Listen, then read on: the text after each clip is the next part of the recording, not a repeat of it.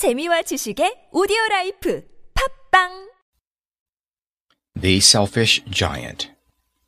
Every afternoon as they were coming from school, the children used to go and play in the giant's garden. It was a large, lovely garden with soft green grass. Here and there over the grass stood beautiful flowers like stars, and there were 12 peach trees that in the springtime broke out into delicate blossoms of pink and pearl, and in the autumn bore rich fruit.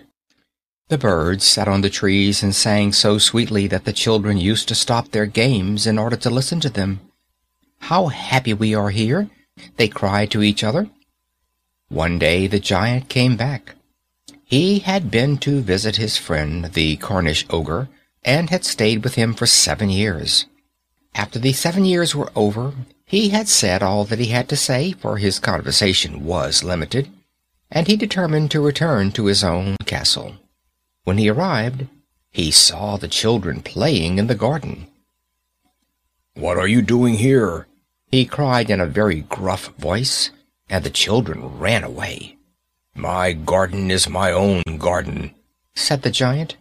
"Anyone can understand that, and I will allow nobody to play in it but myself."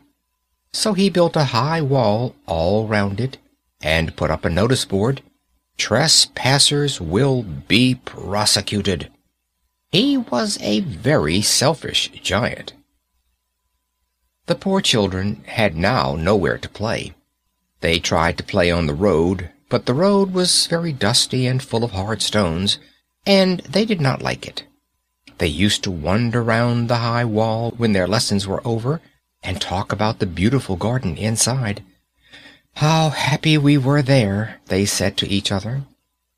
Then the spring came, and all over the country there were little blossoms and little birds. Only in the garden of the selfish giant it was still winter. The birds did not care to sing in it, as there were no children, and the trees forgot to blossom. Once a beautiful flower put its head out from the grass, but when it saw the notice board, it was so sorry for the children that it slipped back into the ground again and went off to sleep. The only people who were pleased were the snow and the frost. "Spring has forgotten this garden," they cried, "so we will live here all the year round."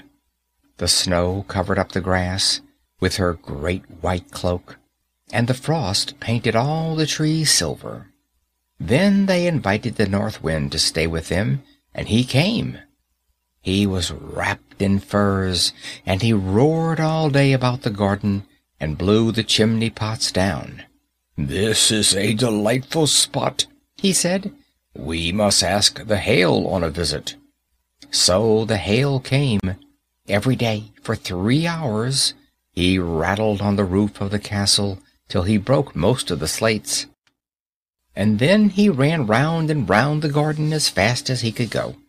He was dressed in grey, and his breath was like ice. "I cannot understand why the spring is so late in coming," said the selfish giant, as he sat at the window and looked out at his cold white garden. "I hope there will be a change in the weather." But the spring never came, nor did the summer. The autumn gave golden fruit to every garden, but to the giant's garden she gave none. "He is too selfish," she said. So it was always winter there, and the North Wind and the Hail and the Frost and the Snow danced about through the trees.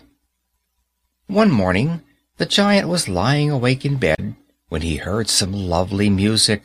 It sounded so sweet to his ears that he thought it must be the king's musicians passing by. It was really only a little linnet singing outside his window, but it was so long since he had heard a bird sing in his garden that it seemed to him to be the most beautiful music in the world. Then the Hail stopped dancing over his head, and the North Wind ceased roaring, and a delicate perfume came to him through the open casement. "I believe the spring has come at last," said the giant, and he jumped out of bed and looked out. What did he see? He saw a most wonderful sight. Through a little hole in the wall, the children had crept in, and they were sitting in the branches of the trees. In every tree that he could see there was a little child, and the trees were so glad to have the children back again that they had covered themselves with blossoms and were waving their arms gently above the children's heads. The birds were flying about and twittering with delight, and the flowers were looking up through the green grass and laughing. It was a lovely scene. Only in one corner it was still winter. It was the farthest corner of the garden, and in it was standing a little boy. He was so small that he could not reach up to the branches of the tree, and he was wandering all round it, crying bitterly. The poor tree was still covered with frost and snow, and the north wind was blowing and roaring above it. "Climb up, little boy," said the tree, and it bent its branches down as low as it could, but the boy was too tiny, and the giant's heart melted as he looked out. "How selfish I have been," he said. "Now I know why the spring would not come here. I will put that poor little boy on the top of the tree, and then I will knock down the wall, and my garden shall be the children's playground for ever and ever."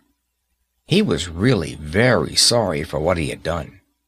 So he crept downstairs and opened the front door quite softly, and went out into the garden. But when the children saw him, they were so frightened that they all ran away, and the garden became winter again. Only the little boy did not run, for his eyes were so full of tears that he did not see the giant coming. And the giant stole up behind him, and took him gently in his hand, and put him up into the tree. And the tree broke at once into blossom, and the birds came and sang on it, and the little boy stretched out his two arms and flung them round the giant's neck and kissed him. And the other children, when they saw that the giant was not wicked any longer, came running back, and with them came the spring. "It is your garden now, little children," said the giant. And he took a great axe and knocked down the wall, and when the people were going to market at 12 o'clock, they found the giant playing with the children in the most beautiful garden they had ever seen,